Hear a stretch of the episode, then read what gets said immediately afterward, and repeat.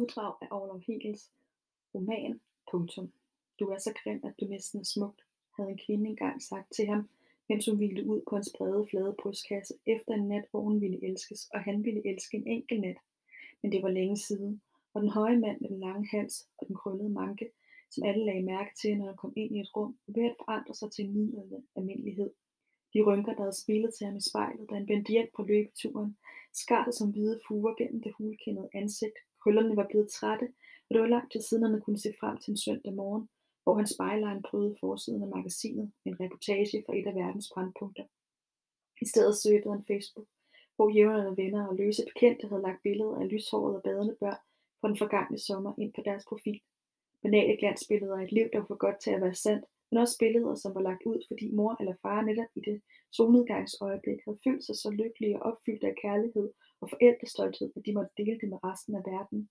Selv er han aldrig noget på Facebook, men lurede kun og lige så sulten på livet, han havde følt sig i formiddag. Lige så barnløs smiderne og fast forankret i ingenting, følte han sig her, hvor klokken lige havde passeret syv.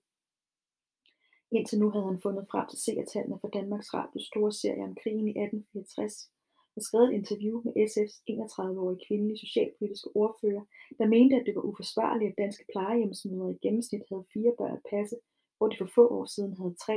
Men det er de færreste mænd, som er blevet journalister for et siden lørdag aften midt i livet og skrive vuggestueartikler om pressede pædagoger i ulvetimen. Og han følte sig allerede mentalt udmattet, når han skulle finde fakta eller linke til relaterede historier. Bonusinfo kaldte de det. En gang havde han været bladets rejsende vidne, når verden skælvede, og kunne ikke falde i søvn om natten, fordi han lå og tænkte over indledningen til den, til den næste artikel, som skulle være skrevet så smukt og skarpt, at alle ville tale om den bagefter. Nu skrev han bonusinfo og kæmpede med historien om serietallene fra 1864. Tallene var dalet, og netredaktør Feline Landin bad ham skrive artiklen, fordi serien var den dyreste i Danmarks Radios historie, og fordi instruktøren blev ved med at påstå, at den var fremragende, selvom den var middelmodig. Men den blev stadig set af mere end en million mennesker søndag aften, og det var for mange til, at man kunne skrive katastrofe i overskriften og ødelægge instruktørens karriere. Desuden havde den solgt pænt i udlandet og var blevet glimrende anmeldt i The Guardian og The Independent. På den måde kunne den hverken rubriceres under succes eller fiasko. Sådan var det altid, når han skrev nyheder. Han troede sjældent på dem, turde ikke konkludere for skarpt og følte, at nyhedsoverskrifter havde et element af overdrivelse og løgn i sig. Svagt faldende seertal til 1864 kaldte han artiklen og sendte den ud i internettets uendelige intethed, hvor nogle få ville læse den, og ingen ville blive klogere. Landin ville ikke blive glad. Hun havde håbet på succes eller fiasko og gul bjælke, men fik ingen af delene. Hun ville imidlertid ikke kunne sige, at overskriften var forkert. Den var pinligt præcis og stod i sin kedsommelighed som Mikkel Haslunds lille personlige protest mod at skrive ligegyldige historier og skærpe overskrifter for at få flere klik. Yes, lød det ved siden af ham fra den kvindelige sommervikar, der vist nok hed Rie. Da alle kiggede på hende, sagde hun, det bliver Rasmus Thorsen. Hun sagde det ude i rummet, men det var henvendt til netredaktøren. Er du sikker, spurgte Feline Landi. Helt sikkert. Har vi den solo i en halv time nu? Kan du have den færdig om 10 minutter, eller skal vi bare skrive, at Berling skal erfare, at Rasmus Thorsen afløser Nina Jørne som Venstres spidskandidat ved valget til Europaparlamentet? Jeg kan have den færdig om 10 minutter. Mikkel surfede Facebook igen og håbede, at der ikke ville komme flere historier hans vej, da en nyhed fra Danmarks Meteorologiske Institut tækkede ind. Hedebølgen ville fortsætte de næste 14 dage. Næsten simultant med historien blev lagt på nettet, lød det henkastet fra Feline Landin. Mikkel, han så op. Kan du, ikke følge, kan du ikke lige følge op på historien om hedebølgen? Hun var en af sergeanterne i den her af mellemledere, der kom og gik, og som Mikkel aldrig havde lagt mærke til. Han havde det med dem, som han havde det med nettet. De producerede information. Aldrig havde der været så mange tv-kanaler, så meget kommunikation, så mange artikler og aldrig så lidt journalistik. Ville Landin symboliserede det moderne ingenting, ansat af de nye tyske ejere, med mandat til at give avisen en stærkere digital profil. Mørk pagehår, cardigan, hvid skjortebluse, marineblå nederdel og fornuftige høje sko i samme farve. Ikke for høje, ikke for lave. Hun lignede damebladernes illusion om, den, om en kvindekrop. Sådan skrev hun også. Pænt, magert, fejlfrit. Hvad mener du? Mikkels fantasi rækte ikke til at følge op på en forudskikket hedebølge. Du behøver ikke ringe nogen steder hen. Bare find ud af, om vi er på vej mod den varmeste august nogensinde. fordi Landin koncentrerede sig igen om verden på nettet foran hende og efterlod ham med en historie, der ville tage de unge digitalt indfødte journalister 10 minutter at fabrikere, men lå foran Mikkel som en kællingknude af teknik, der skulle løses op for at nå frem til 30 linjer, som ingen ville læse. Smerte déjà vu sendte ham 25 år tilbage til en af de første dage, hvor han var på arbejde som praktikant og var blevet bedt om at lave en værnote. Dengang havde han grebet et vidunderligt vintervejr og spurgt, om han ikke skulle skrive en reportage for ulvedalene dalene i dyrehaven, hvor hele København var taget ud for at kælke. Han tog afsted med en fotograf og var kommet hjem med isblå himmel. Frostrøde barnekinder, kvinder i mink, en kronhjort, mellem træstammerne og snifnuk i pinden. Næste morgen var han stået op til en smuk placering på side 5 i avisen. Kan man tegne et vintermaleri af Brygel i avisen, kan det ikke gå helt galt, havde en sjurhavende sagt, da Mikkel mødte på arbejde. Mikkel anede ikke, at Brygel var den europæiske vinters fineste maler, men havde siden opdaget, at der på de mest upåagtige stole i hans fag sad store begavelser med en hengemt viden om kunst og kultur og historie, som hverken han selv eller de nye generationer var i nærheden af. Nu havde han en 15 år yngre kvindelig mellemleder i Marineblot sat ham til at producere værtsjournalistik. Han krympede sig ved det, men var nødt til at spørge en af de unge om hjælp. Rie, sagde han lavmældt. Rie reagerede ikke. Måske fordi hun ikke kunne høre det. Måske fordi hun ikke hed Rie. Mikkel var ikke sikker. For et halve år kom der otte nye praktikanter på avisen. Dygtigste og mest ihærdige fik senere chancen som sommervikarer og arbejdede 16 timer i døgnet tre år i træk på vikarbetingelser, så de kunne blive fastansat. Før i tiden nød han at være gavmild med gode råd, når de spurgte om hjælp til indledninger, opbygning og struktur. Nu var han holdt op med at give fra sig. og journalisthøjskolerne var de holdt op med at undervise i hans tekster. Han kendte ikke deres navne, og de kendte ikke hans. Sommervikaren, der muligvis hed Rie, havde kastanjefarvede krøller og stærke ben, der endte i himlen. Han gik over til opslagstavlen, hvor billedet af den nye praktikant og sommervikaren hang med navn under. Rikke hed hun. Da han kom tilbage, talte hun i telefon, og mens han ventede, fortrød han sine gentagende afvisninger af ledelsens opfordring til alle, til alle de lidt ældre om at tage en efteruddannelseskursus i journalistik på nettet. Han var en mand med et pænt overskud i den følelsesmæssige og impulsivt styrende del af hjernen. Hjernen, men underskuddet i den venstre halvdel, hvor ordenssansen, logikken, den strategiske øh, tænkning og den digitale intelligens hører hjemme, var tilsvarende stort.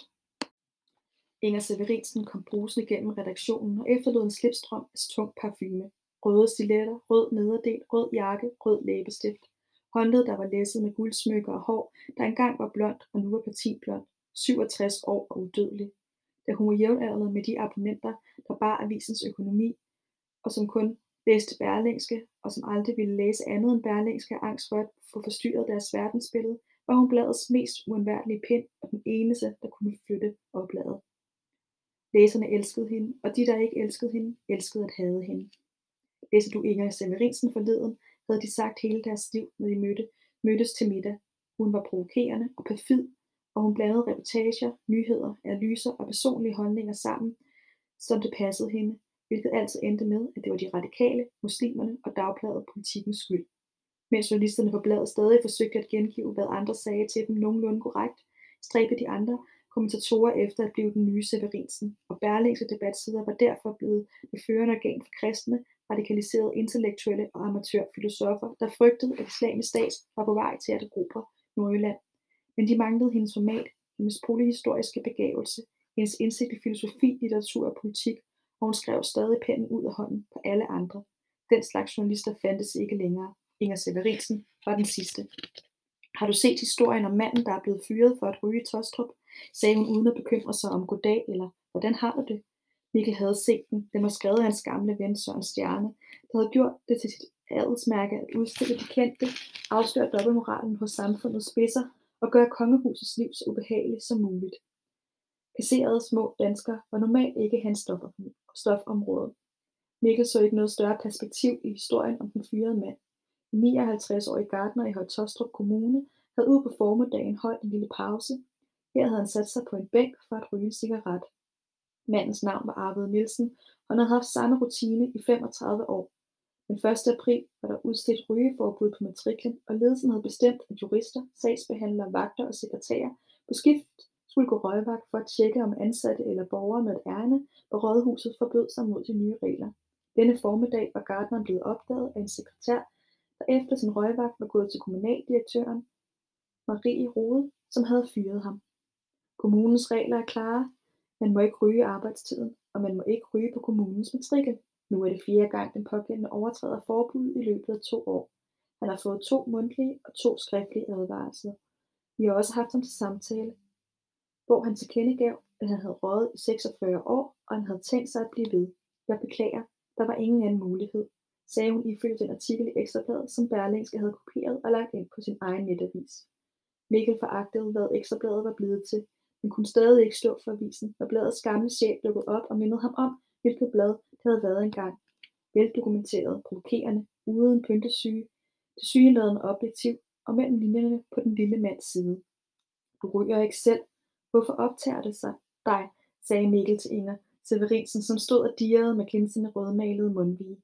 Derfor, sagde Inger Severinsen og pegede på et afsnit i artiklen, hvor der stod, at Marie Rode var radikal og favorit til at blive social- og sundhedsminister ved næste rokade, der forventeligt ville finde sted i løbet af efteråret.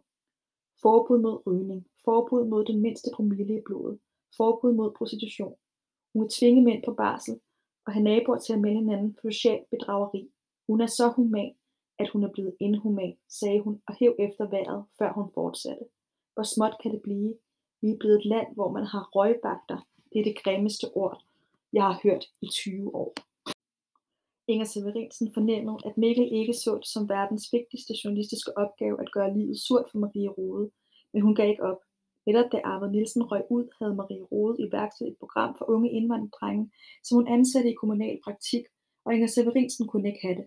Hun elsker bøsser og lesbiske, og flygtninge, indvandrere og opera Røde Kors. Men små danske mænd, der hedder Nielsen og tjener 20.000 om måneden, og har stået med hænderne i jorden i 40 år, og fået dårlig ryg, tryner hun, fordi hun ved, at ingen alligevel holder med dem. Redaktionen månede kort var i sommerdvalen, mens Mikkel betragtede den søjle af lidenskab, indignation, der stod foran ham og indeholdt alt det, avisen manglede. Jeg har tjekket hende, bor på en større landejendom i Nordsjælland, som bliver varmet op med solceller, uddannet jurist, guldmedaljeafholdning i miljøet, medlem af skolebestyrelsen og et barn med en plovfrue, der kalder sit firma for, for bundemanden økologisk storhedsvandvid. Det giver nu ikke en guldmedalje til hvem som helst. Jeg troede, du gik ind for, at folketingsmedlemmer gør deres uddannelse færdig.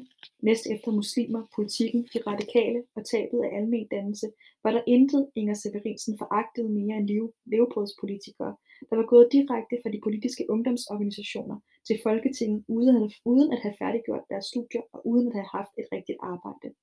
Hun aner ikke, hvad det vil sige at bo i en opgang med en gedehyrde fra Arabistan, eller have et handicappet barn, eller være bange for at miste sit arbejde. Hun tager sin lille Morris, ruller soltaget fra og kører til Vestegnen, hvor de har bander og perker og rockere og salafister og ryger og nedslidte danskere, som hun tror, hun kan bestemme over. Hun er bare klog og rig og velholdt, og går til Bikram yoga. Og når livet er så let, egner man sig ikke til at blive minister.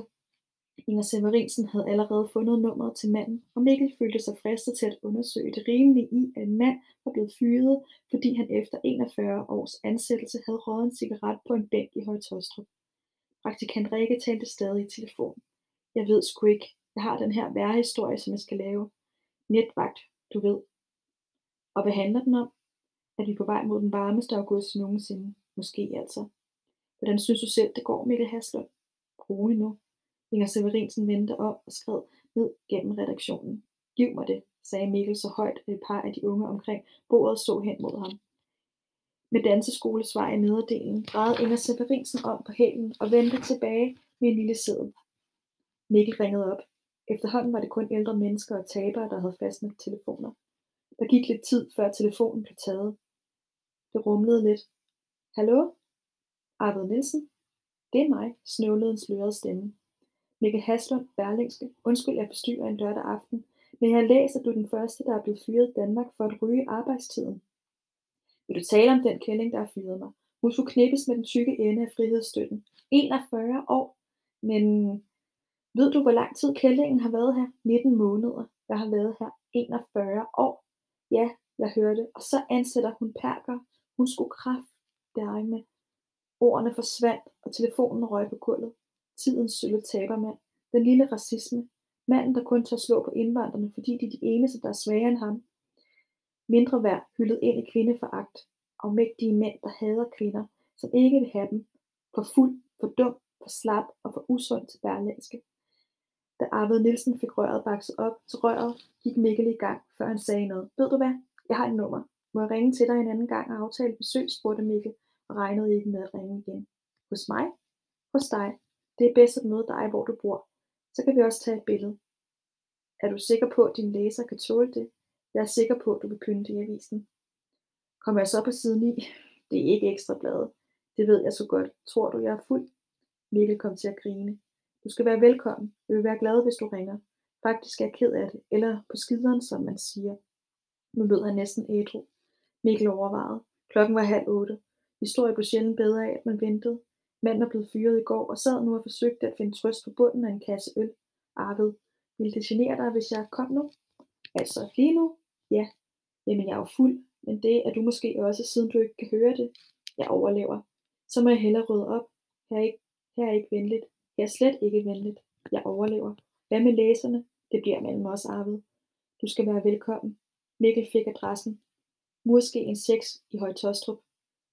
Ved siden af stod Inger Severinsen og ventedes som en af, den slags redaktører, der komma for komma lever sig ind i medarbejdernes historie, og som ikke fandtes længere.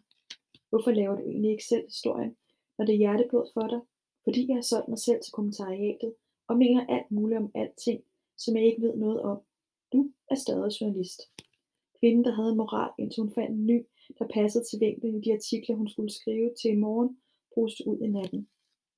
Feline, Feline der var fanget af noget på skærmen, så op. Der er en historie, jeg gerne vil ud og se på. Du er egentlig på nyhedsvagt, sagde hun neutralt. Mikkel vidste godt, at han burde sætte sig ned og skrive om vejret, og bekæmpede et ulmende raseri over at skulle bede om lov til at tage på reportage, i stedet for at spille tiden på en underskudsforretning. Det handlede om at skrive den bedste historie, ikke om hvem der havde magten. Mellem gode redaktører og journalister er ordre ikke nødvendige.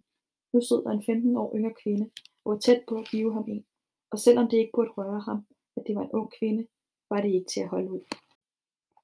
Du har fem andre på vagt. Jeg har lyst til at komme væk fra avisen. Her sker intet. Nej, der sker ikke noget, hvis man ikke leder efter det. Han ignorerede hende. Sker der noget væsentligt, er jeg tilbage på 10 minutter. Du kan bare ringe. Jeg har bedt dig lade vejret. Det er en historie, der tager 10 minutter. Du kan vel vente til efter det. Ved du hvad? Hun ventede udtryksløs. Det tager mig timer at finde de sidste 100 års værd, og jeg, kan, og jeg skal bede en af de unge om hjælp. Det holder ikke, hverken for mig eller avisen. Så det er altså ikke sværere. Jeg skal nok hjælpe dig. Men så skal jeg linke og henvise og lave faktabokse og bonusinfo, og det har intet med journalistik at gøre. Alle undersøgelser viser, at flere indgange øger læserglæden. Det er vel heller ikke helt i orden, at andre skal linke og henvise og lave faktabokse, fordi du ikke gider sætte dig ind i noget relativt simpelt. Jeg drømmer præcis det samme som dig. Du har haft 20 år ude i verden. Måske er det deres tur. Mikkel, Mikkel sang ned på stolen, googlede vejret og skrev august gennem 100 år. En jungle af artikler dukkede frem.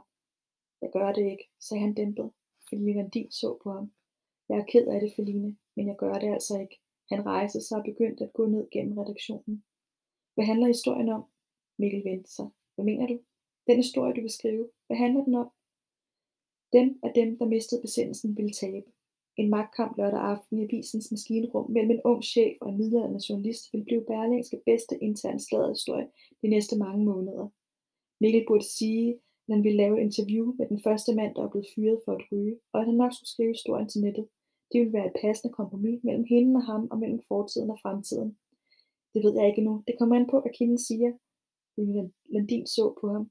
Det er lørdag aften. Hvis du skal bruge 800 kroner på taxakørsel, og netavisen skal betale, vil jeg vide til hvad. Avisen var så fattigt, at hver mellemleder forsvarede sin egen økonomi uden at tænke på helheden. Før blev der aldrig spurgt. Ingen journalist ville tage en vor på bladets regning, hvis ikke det var for bladets tjeneste. Nu var tillid blevet til hos en tysk medievirksomhed, der var den fjerde nye ejer på 14 år. Og hvis Line Landin skulle betale taxaen, ville hun forlange, at interviewet med landets første kommunalfyrede ryger skulle ud på nettet. Det ville det hans avishistorie. Øh, papirredaktørerne ville se det, og hvis det først kom på nettet, ville det måske ikke komme i avisen. Den ville under alle omstændigheder få en dårligere placering. Han vidste godt, at det var avisens politik, at artiklen skulle ud på nettet, og at nogen i chefredaktionen troede, at det var fremtiden. At redaktører på alle klodens aviser troede, at det var fremtiden. At medieeksperter, investorer og bestyrelsesformænd troede, at det var fremtiden. At yngre avisledere sagde, at de ældre papirjournalister måtte opgive deres nostalgiske kærlighedsforhold til aviserne. At tyske ejere mente det samme, at redaktørerne på Berlingske Børsen, Jyllandsposten og Politiken hele tiden satte deres journalister til at interviewe den unge dansker, der havde gjort Huffington Post til en succes, for på den måde at fortælle deres egne journalister om, hvilken vej det ville gå, men det var stadig dumt. Jeg skal tale med den første, der er blevet fyret for at ryge, sagde Mikkel.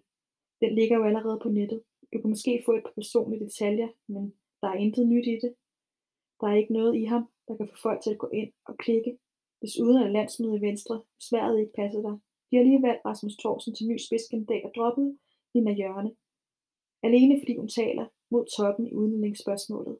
Jeg tror, hun er rigtig red, og jeg tror, hun vil bruge den her aften til at stå frem som martyren, der blev varet, fordi hun insisterer på at stå fast på nogle gamle venstre værdier. Borgerlig anstændighed osv. Det er en god historie. Men Rikke er jo inde i den. Hun er ved at få fat i vindere. Vinderen og ledelsen. Jeg kunne godt bruge Nina Jørne. Det er en god historie, Mikkel. Så en telefonhistorie om en meget liberal kandidat, som alle andre også har, er vigtigere end en reportage om virkelighedens lille mand. Det er i hvert fald flere klik i hende end i en kopihistorie fra Ekstrabladet. Jeg ved godt, du ikke er så vild med nyheder, men en netavis kan altså ikke leve af at skrive lange artikler om noget, som andre har fortalt.